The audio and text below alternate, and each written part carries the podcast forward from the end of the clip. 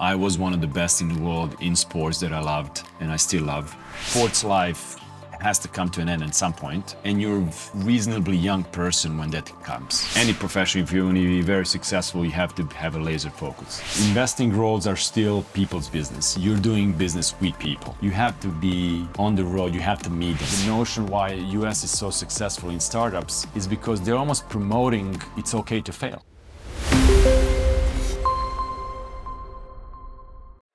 How does a world-class tennis player become a private equity investor? Find out in an interview with Mario Ancic. Mario, welcome to the podcast. Thank you. So, what are you doing here? What does uh, a tennis ace have to do with technology investments? Thank you for for welcoming me. Um, I'm super excited to be here, and uh, I think that's the story of this podcast. Is going to be um, how does somebody who um, was for 15 plus years was uh, making sure that his fans and uh, people who support him have the best show. Uh, now I'm supporting others to have the best products and uh, uh, support companies. Um, that transition has been uh, very exciting and interesting. definitely, I can say it's been almost two different lives, uh, but um, excited to be here and excited about uh, sharing my story. Yeah. Well, let's go to the story. Uh, we're actually here at Infobip uh, Quantum in Vodnjan, and Infobip is one of your uh, investments. Uh, how did that happen? How did you become their investor? Well, I mean, to um, to get there, we have to take a step back. Um, I think it's it's fair to say to the to the audience who um, you know maybe some people still uh, when they hear my name they associate me with tennis, which is something probably into sports, which is something I'll, I'll always have. But for last eleven years, when uh, my life kind of made it made you know turn it upside down, and uh, when I made that transition to the business due to you know my health reasons that I was forced to stop playing sports that I loved and, and I uh, gave my life to.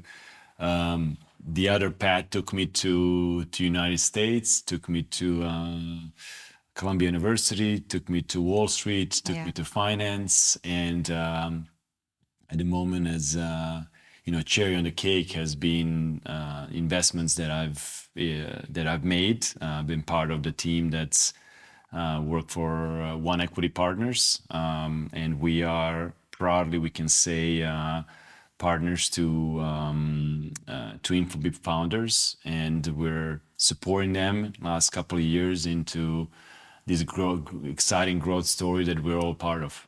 So how did that came to be? Yeah.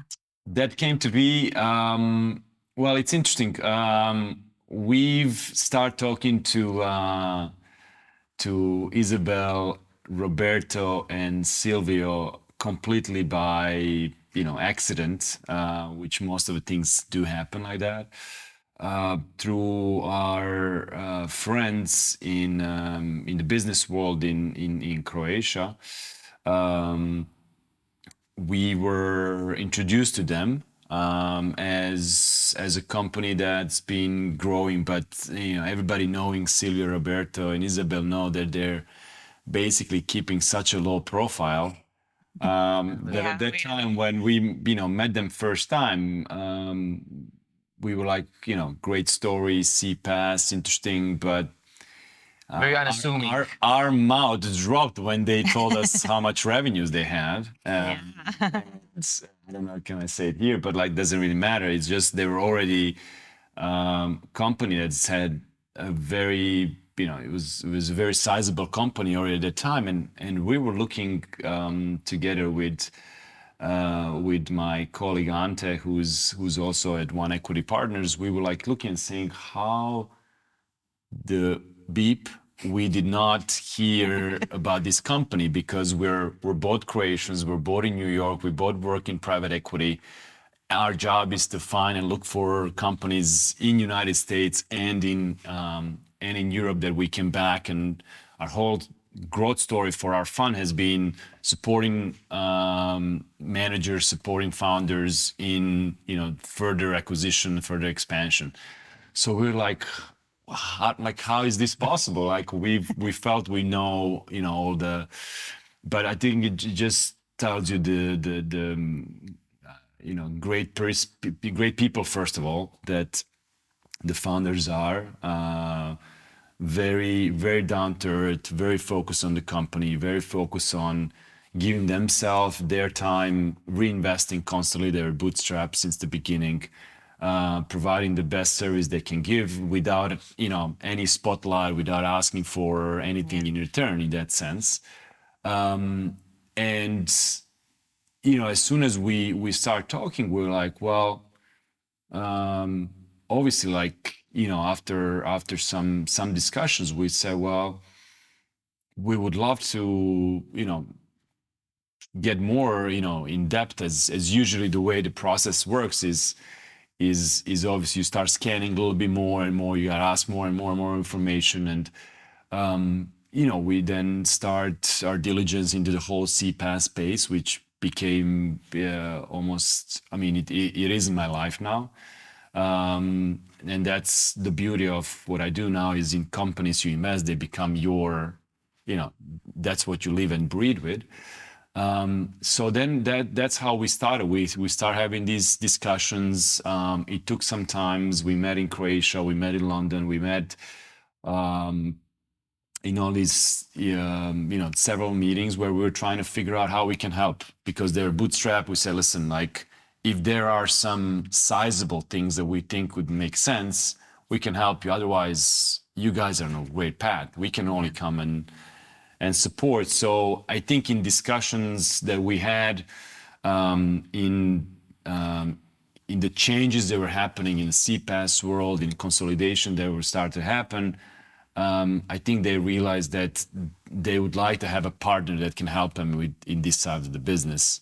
Um, with equity, with expertise, with strategy and, things. So together with them and the team, we've highlighted, and this is what we usually do, is we highlighted regions and companies that would make sense for us to go and uh, put them together with Infobip. So we highlighted US is obviously a big, um, you know, chapter of the future growth for Infobip, and uh, but you know, again, as I mentioned, the the best things in life happen for.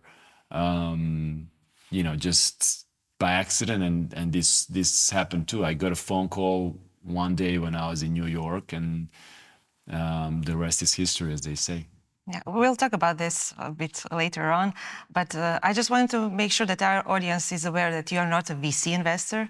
You're in, into private equity.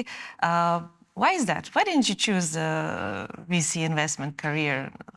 What was the appeal of private equity for you? um, so usually what people do in uh, in the business in us and in general is you know you spend two or three years you go to wall street you go to consulting where you kind of learn the the base and the fundamentals of the business and then after that you start making the transition and if you want to be investor there's kind of like four main avenues. And uh, obviously one is vc venture capital private equity hedge funds so invest in the public um, and the fourth one is like credit investment. So when i was in uh, you know making that move i always kind of enjoy more the private equity type of investing than vc vc for me um, I'm, I'm I like to be more I like the analytical side uh, of of the business. I like it's more numeric. You, you are backing companies that already have,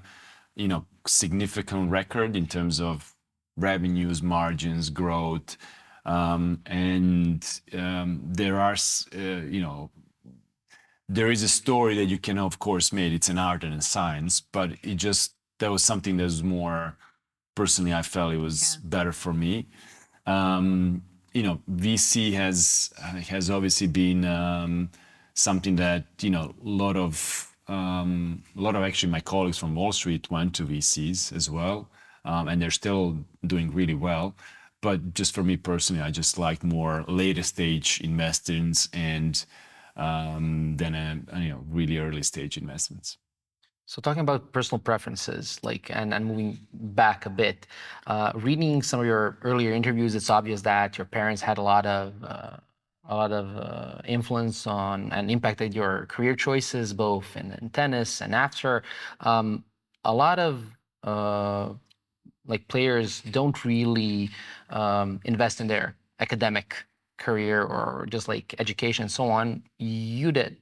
Why that choice, um, and how did it work out for you? Yeah, I mean that's something that I'm always stressing on my interviews. Um, is is the value of education, um, and and the reason for it is is I kind of say use my example. I was one of the best in the world in sports that I loved and I still love, but you know the sports life has to come to an end at some point, and you're a reasonably young person when that comes. Um, you know, obviously the the the age that you know now you can say mid 30s but whatever but in any in any case you're a very young person that so there's a whole life after that.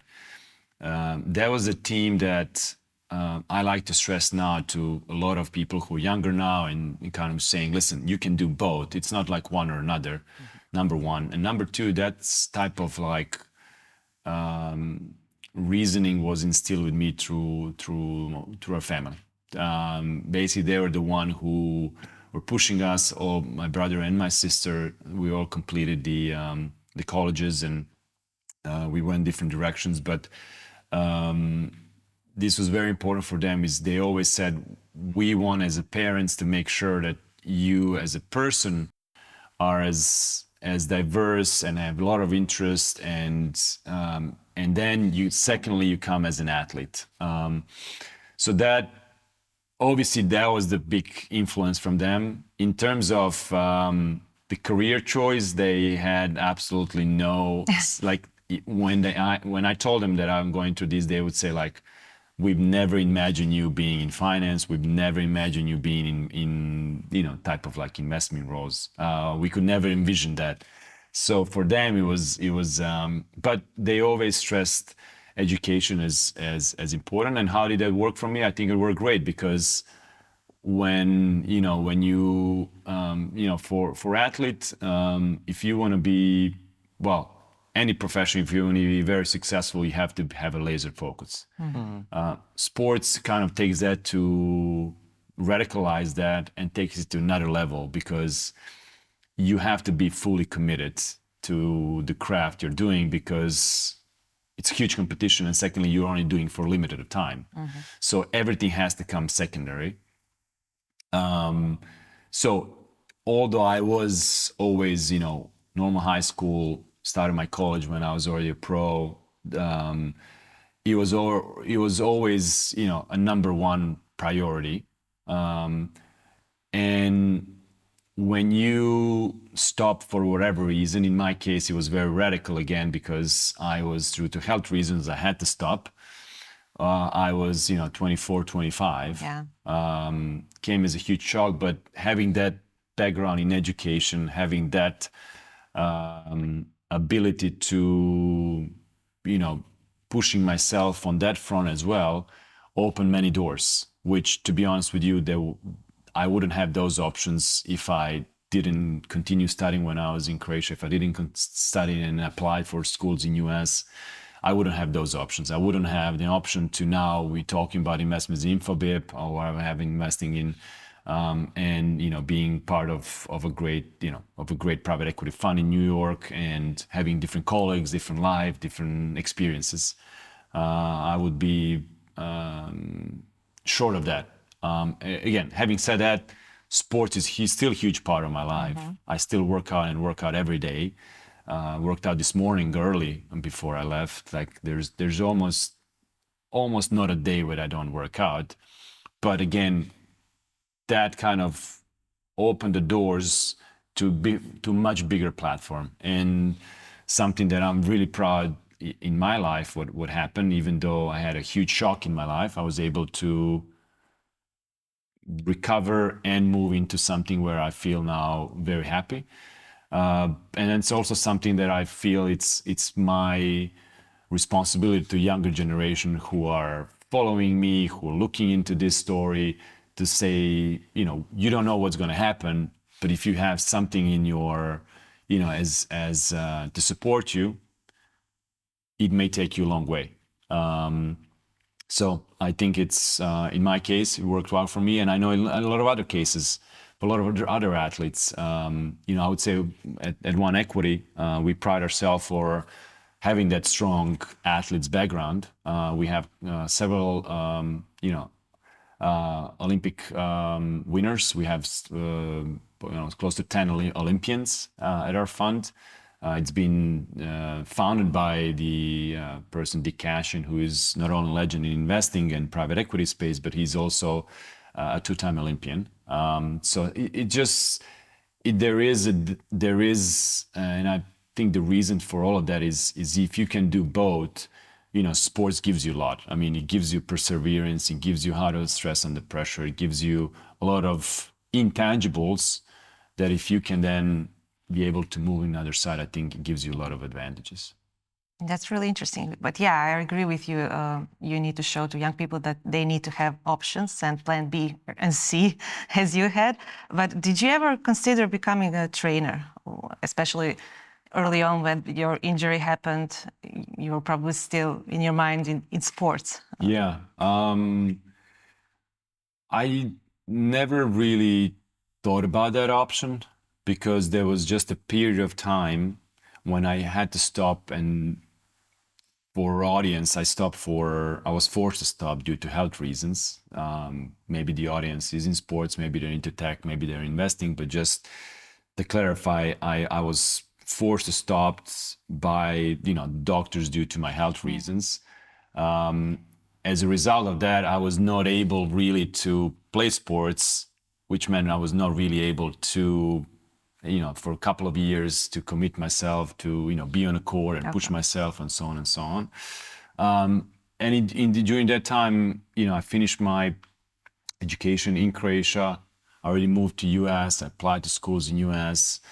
So by the time when you know, in a in a sense of like you know sports, when I recovered to be fine, uh, it took a couple of years, and then I was already on a different path. Um, you know, and that path took me to where we are now. Uh, but I'm still mentoring a lot of pe- people. I'm still helping them. Um, you know, went to after when I was in US with Columbia University. I'm very close to the tennis team there. I still train with them. I play. I give advice also in Split or in Zagreb when I'm um, in Croatia as well, or when I'm doing certain camps um, in US. Uh, I try to, you know, sports gave me a lot. Um, I still have a huge passion for sports. I love it. It's part of my DNA. It's part of DNA of my family. All three of us siblings. So my I have an older brother, younger sister. We all started in tennis. Yeah. Um, so it's it's just something that I feel it's it's my duty to to give back.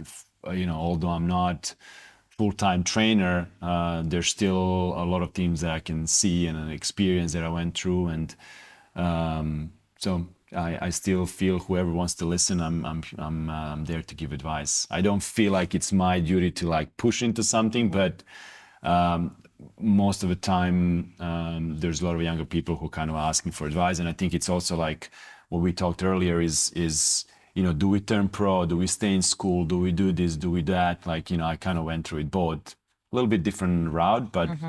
Um, I love mentoring that. That's that's huge part of of um, of what I like to do in, in my in my free time, and uh, you know, kind of connecting um, the love that I have for for sports, and it still gives me a chance to like you know give back and and uh, see what's going on in the you know in the sports world uh, because things are changing. I mean, same as in business Yeah. things change a lot and they change quickly. Um, you can't say, "Oh, this is how it was done." You know, uh, no, no, no. I mean, technology is getting into sports, research is getting into sports, a lot of investments getting, and um, you know, when we talk about connections between sports and business, I think one of the main connection is there's no status quo Okay. that's literally the only reason either you're growing and you're you know creating value and you're you know making decisions and you're you know improving your strategy and you are you know going you know one way or another or competition is behind you mm-hmm. and they're stealing your you know they're stealing your your lunch as they say in sports in sports they beat you.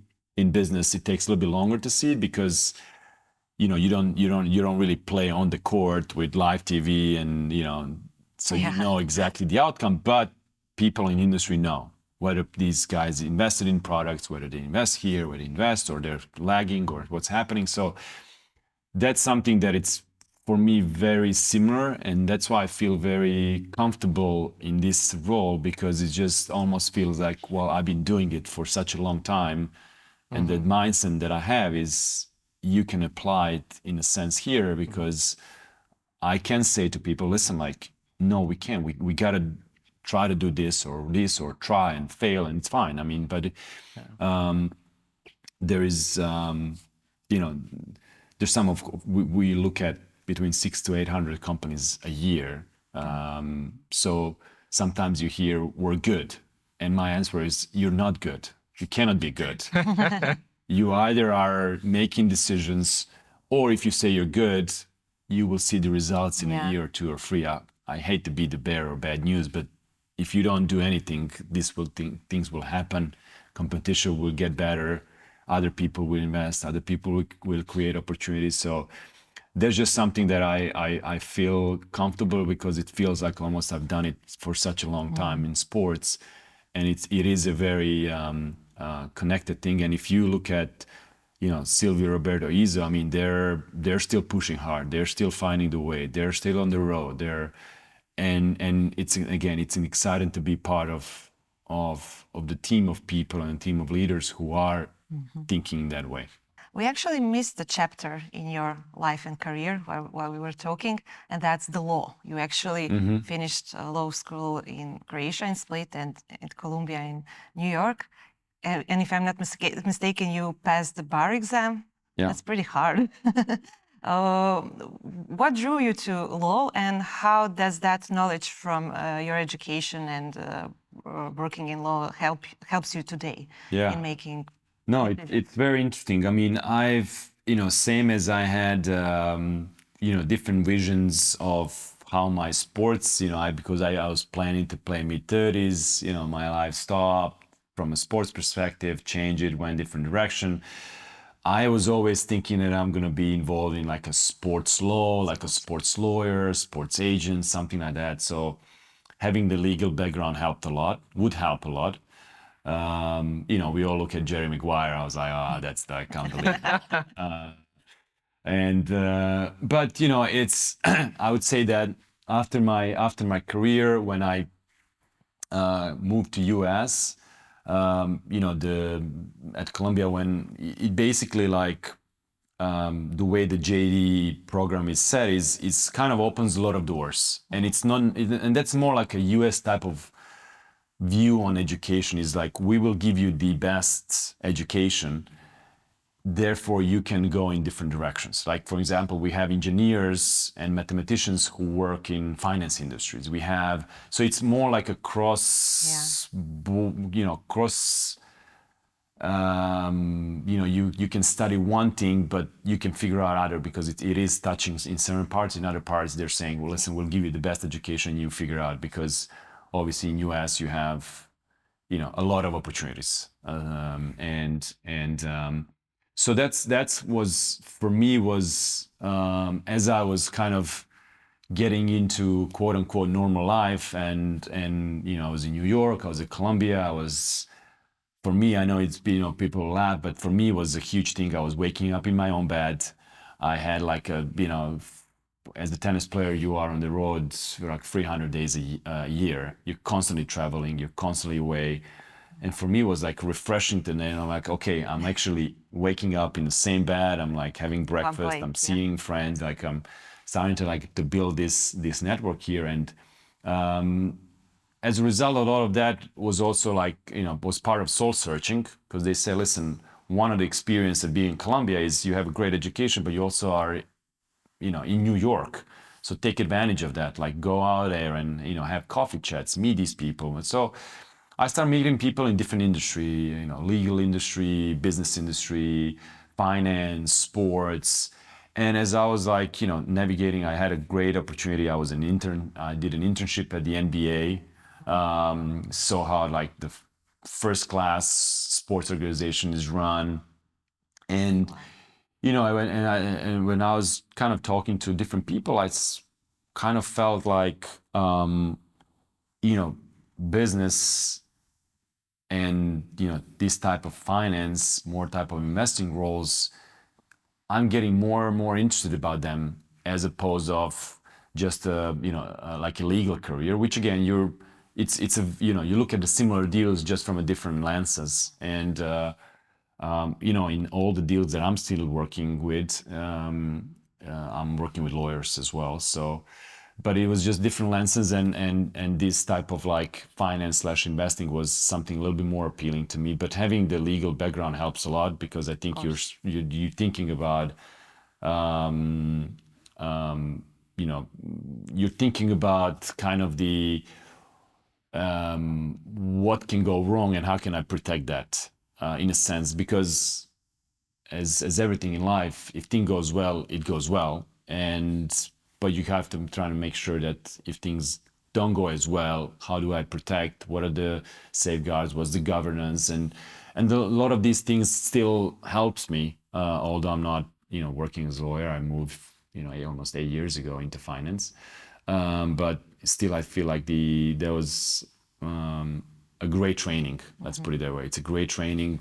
It creates you, you know, it, gives you certain, you know, same as they say, being an engineer, it's it's a great training. Like it doesn't really matter what you know. We talked earlier. There's people look at different businesses, but with that engineering mindset, um, I think I've also felt in my case having that, you know, legal background as well. Like you know, this type of analytical thinking and um, um, you know, breaking down problems helped me as well in what I'm doing now. So analytical thinking, which is a good transition. Um, you already mentioned that private equity is more about numbers than VC. You track hundreds of companies each year. Um, how do you do that? How do you track like trends, select companies? Has technology like AI obviously helped Yeah. along the way? How does that work out? Well, I mean, if you look at it, what's changed, it changed a lot. Um, well, a couple of things. First of all, I mean, we all take it for granted, but we all live in Zoom and Teams and world now. I mean, it's almost when people were saying that before COVID, people were like, wait, what? Although you had capabilities, but it wasn't as as as um, you know, people were not using it, which gives you actually more of opportunities to talk and have, let's say, those analytical diligence, you can do it over phone now. Well, over Zoom because you can, you know, bring the data, you can bring it, you people can look at it, we can discuss. So I think there's a lot of things that you can help a lot. The, the, you know, post COVID in terms of technology that you can now helps your your diligence you can help which means basically scanning the company like try to look at certain what happened here what happened there look at the margins look at the financials you know try to really dig into and understanding the company and, and the space um, so in that sense it changed a lot. I would say it's in a, in a sense of we're still um, investing roles are still people's business. You're doing business with people. So you have to have you have to be on the road. You have to meet them. You have to be there. You have to be you have to be present.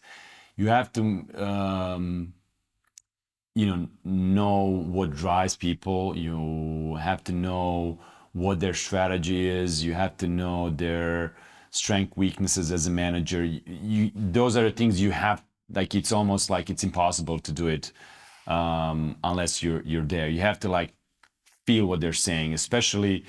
Um, so I would say that part still remains, even as as, as I mentioned, the, the, we as a fund we look at between six to eight hundred companies a year. So there's a lot of companies we meet, um, which means there's a lot um, that you're on the road, but there's a lot of let's say this type of analytical that we were talking about, like there's a lot of these analytical type type of like background discussions that you can now do um, with um, you know that's changed kind of post COVID. That also helps because now you can, you know, you don't have to maybe waste each other's time for something that you can you know spend a couple hours or a couple of days and then do the, all these sessions. But um, I would say it's it's a mix, and um, it is something again, like like I said in the beginning, the reason why I went more into private equity is I would say VCs probably look the same amount of companies, uh, different, you know, obviously different stages, but I just like more this later stage of companies because there is data to analyze. There's just constantly you're analyzing, you're, you're discussing, you're, you know, together with your team because we always do, we always look at companies in uh, deal teams. So it's always two or three people, my colleagues. We're trying bouncing ideas of what do you think that, about this space? Well, what if this happens? What if this happens? So, um, and there's you know there's there's a lot of data that you have to like assess and like try to back your argument with. So that's something what I like. But um, I would say it it, it changed. Um, but again, there is still the, this notion of um, you know, it's still a people's business, and you are partnering with a certain person, um, for better or worse, uh, for certain, you know, for at least a couple of years, um, and and um, you know what I say to when I'm talking to to other companies, and I said, listen, like we are, we think we can give, be good partners for you because of you know blah blah blah. Uh, but you have to deal with us too. Like so and and but you know that's that's all type of that process um, because what we feel is once you made the investment the show show goes on i mean that's where you're you know the the, the clock starts kind of ticking and things that you've discussed with the founders of management is let's go now and start implementing it so Yeah, the interesting part for me is again, like with tennis and sports, where you mentioned like there's all this technology, but the human factor is is crucial. The same is true for BA. As Yeah, I mean, hundred percent. Um, you have to know what drives people. You have to know what's pushing people. You have to know how to react as manager when there's a stressful situation. I mean, these are things that um, that are important, and those are the ones which make good leaders or bad leaders. Um, and these are things that I mean, it's all a work in progress for all of us, um, and you're constantly improving, and you're constantly changing, you constantly. But the um, like you said, it's it's um, you know, particularly for for Infobip, you know that the vision of the founders is bigger, better, stronger. We're just getting started, Yeah. and that's the that's the team you um, that's the team that's that's that's exciting because you know that okay we have a, this you know we obviously we have arguments we have different opinions on something and so on and so on. I mean which is normal. I mean we're bouncing ideas of each other but at the end of the day we feel it's a, you know we're going in the same direction uh, which i think it's it's always the most important thing. What i felt in sports what i feel in business is is as long as we have the same goal as long as we're both working on on the same thing on all our different you know sides uh, of the of the pot I, um, you know that's that's very important. Therefore i think it's very important to also plan things in advance and saying okay what are we doing here? How can we help you? What is the plan? Um, which is something that i you know felt we we try as a fund to over communicate things so that everybody have expectations on what's what's expected. Because if you want to go in a different direction or there's different plans that's that's fine too but maybe then we're not a, a great partner for you and that's fine. Um, so i think the you know uh, communication leadership you know personal growth or changing uh, ability to uh, perform under pressure um, are just something that that uh, it's you know very similar to, to sports and business and it's something i felt uh, for me and definitely um, some of my colleagues that were at one equity having that you know world class sports experience helped us. Uh, I'm sure there are other experiences that help other people, but this, in our case, it felt that sports was the one that's connecting all this, uh, you know, business uh, mindset. About the, the performance, just to ask, uh, if if you had to choose, who do you think in general deals better with like stress and and p- p- like dealing with uh, stress and, and performance like world class athletes or world class like founders? Tough question. I mean, it's, it's a tough question. It's a tough question. Controversial one. it's it's a controversial i mean it's a different type of pressure let's put it that way Yeah. i would say there is more pressure on the founders because in a sense of you're you know there's hundreds of people that you know if the business is doing well you know people need to get their salary. These you know thousands people that they have their families their kids you know so as an athlete you don't have that responsibilities.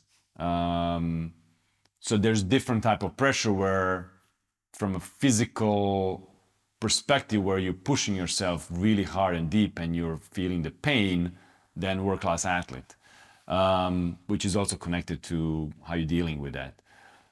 But different. I mean it's it's obviously like you know um, taking responsibilities and driving a company um, is is obviously you know or driving taking responsibility and driving your team and helping your team grow and and and because in the day um, you know each sports is is is I mean sports are different but they're they're almost the same. I mean similar mindset you have to have um, if you want to be good. But I think the there's also a huge component as as I said, you know, like there's constantly um, um, I would say this this responsibility to, to a lot of people. I would say that that's something that's I'm sure a lot of founders when I talk to them, this is something that you know keeps them up in the night because you know it's something that they feel personally responsible to to all these people that are, that are working with them um, to you know keep growing and, and keep building the business. Let's go back to your rel- relationship with founders of the companies you ve- invested in. Um, how does that relationship look like day to day? How involved are you in their business business decisions, meetings, etc.? Um, I would say as a fund, we take the um, the approach that we try to be very active um, and we try to be very involved. Um, of What does course, that what, what does that what does it mean? Yeah, that's that's I was just trying to get there. So, you know, it's it's tough to say. You know, if the it, there are different. You know, there's different. You know, type of like let's say there's a family that own company for three or four generations or stuff or there's a you know it's and it's been in their like in their dna uh, for a long time then then of course it's you know it's things are i mean things are always sensitive because at some point you need to like sometimes be a bearer of bad news because you want to improve or you know they can push you as well. But i would say we try to say to the founder listen like we'll never know as good of the industry or particular product in details as much as as you will. And that's fine. Mm-hmm. But there's a certain parts of where we're very strong. So we can complement each other. And which means i would say we talk on a daily slash weekly basis with some of our founders in management um, because there's always something that could be something that we can you know split. You go here you go there like um so i mean it's it's and then there, there could be you know like few weeks where it's a little bit more quiet but i would say we tend to be very active we tend to be have a daily slash weekly discussions with our with our partners. Um and we're kind of like we like to be you know we like to know and we always say listen like we we would like to um we can help you here we can help you there. Or okay you went i don't know you went to germany. How's the market there? How what's happened? Like what, who did you talk to? What happened? So there's i would say there there are constant discussions, uh, updates, um, strategy discussions. Of course, there's when there's things that are like you know bigger, like okay, we need to get to US and this is the company we're buying. Obviously, that was very intense. I mean, we would talk to the, um, you know, with Infobip founders in particular, we would talk several times a day. Um, and of course, there's certain periods where, okay, we are now, uh, you know, making sure we integrate everything. Well, let's make sure with her. So maybe there's a little bit less, but I would say on a daily slash weekly uh, basis, we we try to talk to our uh, partners, founders, CEOs. Sometimes, I mean, also like the the relationship grows. So first you start with the founders, and then maybe that founder is a CEO as well, which is the case at Infobip. Um, but maybe they're not. Maybe they're just shareholders. Maybe they maybe they say, listen, like this is a team of of management, so feel free to call whoever. So sometimes you talk to head of sales, sometimes you talk to CFO. Probably that's m- somebody we work the closest one is is a CFO given our course. background as well, uh, to make sure we you know. But sometimes we talk to the CEO. Like okay, there's sometimes we talk to marketing. So there's all these different um, you know avenues that we also build people relationship with with the management of or some employees as well to to make sure like we get a uh, a real time feedback. And usually, what I I mean, I I hope a lot of people at Infobip can say that we're very approachable. I mean, we have a lot of, uh, I mean, um, different. You know, I was mentioning, um, uh, you know, Silvio, Roberto, and Izabel.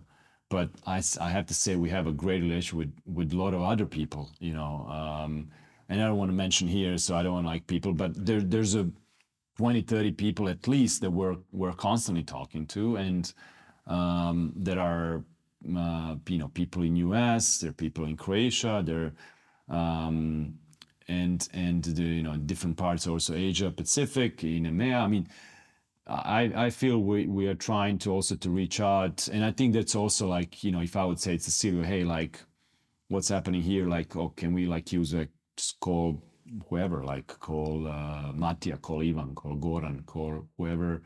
Um, and I think that's that type of like mm, involvement is is perfect for us because you then feel you have a good grasp of what's happening in you know in in in the whole company so I hope that answers Yeah, your yeah. question Um, I'm, I'm curious also, like you're into data, obviously, but I also want to hear your opinion if you if you don't have the data to, to back it up even. Like you come from Croatia, small country, which now has two unicorns. So we have Infobip, we have Rimac Automobili. How do you think like having a unicorn, having that kind of tech company impacts a country like Croatia that again has like four million people?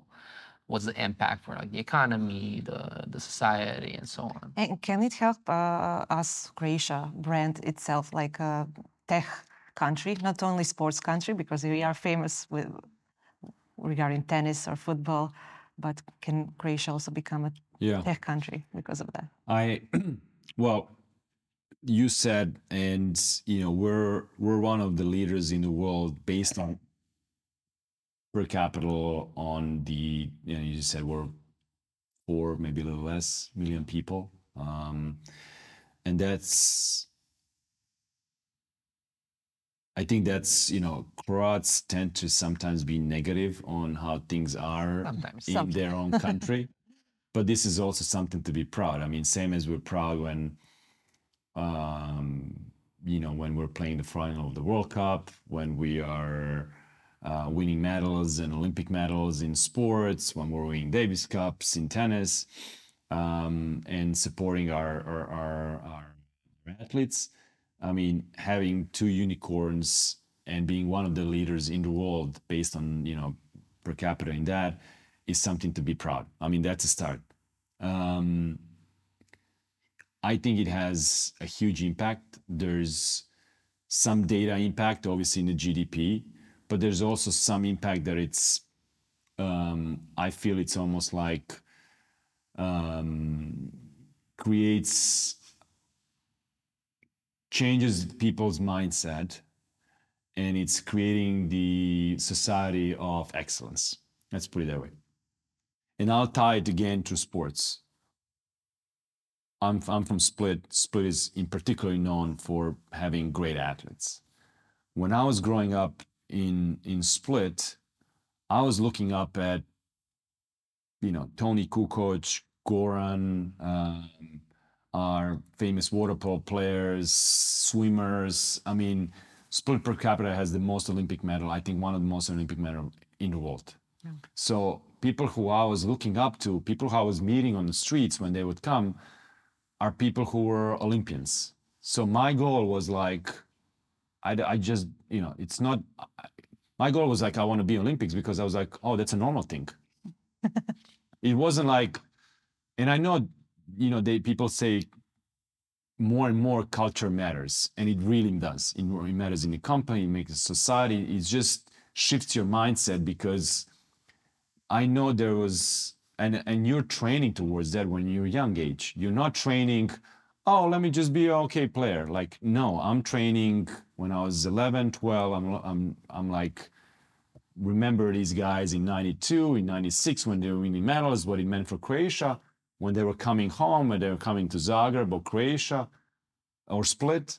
I was like, oh, it's like, and I see these people on the streets. I'm like, okay, if that guy made it, my goal should be an Olympic, even though I didn't really even comprehend the importance of the Olympic Games. Yeah. Using the same analogy is now there's, you know, as we were moving away from communists towards, you know, the, you know, the democracy, there was a shift in, you know, in people's mind. You know, they will see, you know, they see uh, Silvio driving his business. He could have a job anywhere. He started his own business. Rimac started too. There's a lot of, I mean, we already have a couple of exit in other tech companies. So I think young people are saying, well, I see Silvio in Zagreb, I see him in Vodnjan, I see Rimac, it's like I see these guys. They're like, here, like, why don't I create something? And I, there is a sense of already like a Croatian tech scene uh, when you kind of drilling into it. Um, there is a lot of like a positive and it's almost like i feel it's a different part of the society almost. But when you go bubble. to when you go to these events when you're meeting these entrepreneurs they're in new york they're in san francisco they're in london they're opening office they're saying well yeah silvio we know him. He gave us advice. Or we know this guy. Um, so it, there's you know there's a there's a really good momentum. And and I feel, you know, using the sports analogy, I feel it's becoming more and more now, okay, these guys did it. Sky's the limit. We have great universities. Let's, you know, let's start, especially in a tech where it doesn't really matter where you are. You can start a business anywhere.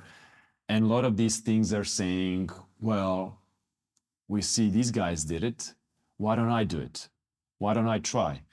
and and that's something where I feel it's becoming, you know, this, you know, the notion why US is so successful in startups is because they're almost promoting it's okay to fail. I mean, how many of these entrepreneurs we're seeing in US? Oh, we tried five companies, didn't work, but six one, oh, unicorn. and for us, we kind of like for a long time, you know, there's a difference. They say, do you play to win or you afraid to lose? you know it's a it's a small thing and for in sports you always play to win and i felt in a lot of businesses we are kind of fear to lose so like oh we're not going to go to certain regions because oh let's just stay here in our domestic market or let's stay here and now you know i think there was a great mind shift when you know info bought two companies in us here we are i mean we are making our move. We have great products. We're international. So I feel there's a lot of entrepreneurs now that, you know, we're, I- I'm sitting in New York, that's a headquarters of the fund.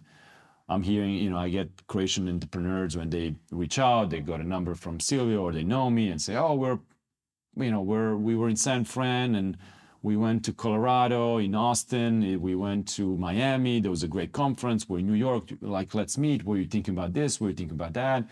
should we like grow should we exit should we like So I feel there's a great momentum. So that's one thing. I think it changes definitely mentality. And then I think there's, you know, I think there's going to be more data driven, which once you have like what Estonia did, what other like countries did, is once we're, you know, successful in those unicorns, there's a huge list of people who will be who are successful and they'll be wealthy they're going to start creating their own businesses so it's it's kind of creating the whole from these unicorns you kind of start creating that ecosystem uh, that we're talking about which kind of you want to build a society of, of, of, of excellence. And i feel in tech in particular we can we can really continue. We are one of the leaders based on that. I think we can continue doing that because i also know that um, you know um, silvio has helped so many entrepreneurs that would come and ask for advice. Well how did you do this? I mean having somebody like that as a mentor i mean it's already a huge thing. Yeah. um, so um, i know that uh, you know sports has been something that define us for a long time. I wish as an athlete to continue to do that but i also hope that we also become uh, a country that's known for you know basic for startups and tech because i think it will um, also diversify us from tourism that's been highly driven for for the country and maybe we're too exposed That's true. Well, in the end, I have one challenge for you. The challenge is that you have to give an answer in one sentence or in one word. so, what is one thing you can say both in tennis courts and in a room full of investors? what can i do One thing you can say both in tennis court and in a room full of investors. Take your time. Yeah. we're just getting started nice one. Of course. and with that, we finish our podcast. Thank you, Mara, for being uh, our guest, and uh, see you in the next episode of the podcast with our next guest. Bye. Bye. thanks guys